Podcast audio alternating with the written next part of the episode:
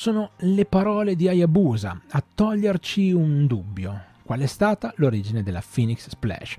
E pensate, è una storia molto particolare, un intreccio davvero molto bello che sono qui per raccontarvi anche oggi. Benvenuti quindi a un nuovo appuntamento con l'Ariatto al giorno. Io sono Stefano, una delle voci di l'Ariatto, vi raccontiamo il puroresu e io nello specifico ogni mattina alle 8 dal lunedì al venerdì vi porto un l'Ariatto al giorno e oggi vi parliamo di Hayabusa. In 3-5 minuti cercherò di ricordare a tutti com'è nata la Phoenix Splash.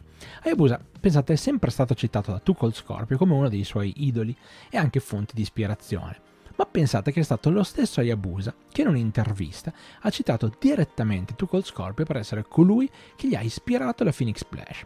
Hayabusa voleva una mossa che nessuno faceva in Giappone e quando in Messico ha visto Scorpio fare quell'evoluzione con questo flip in avanti, si è proprio detto che nessuno nella terra del sollevante era in grado di fare qualcosa con un flip in avanti.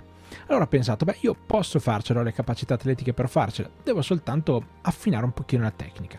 Convinto quindi di poter riuscire a far bene quella mossa, ha iniziato a fare pratica prima di portarla sul ring e farla diventare, evolvendola di volta in volta, una delle mosse più pregevoli della sua epoca e non solo, probabilmente una delle mosse più belle dal paletto che si siano mai viste nel mondo del puroresu.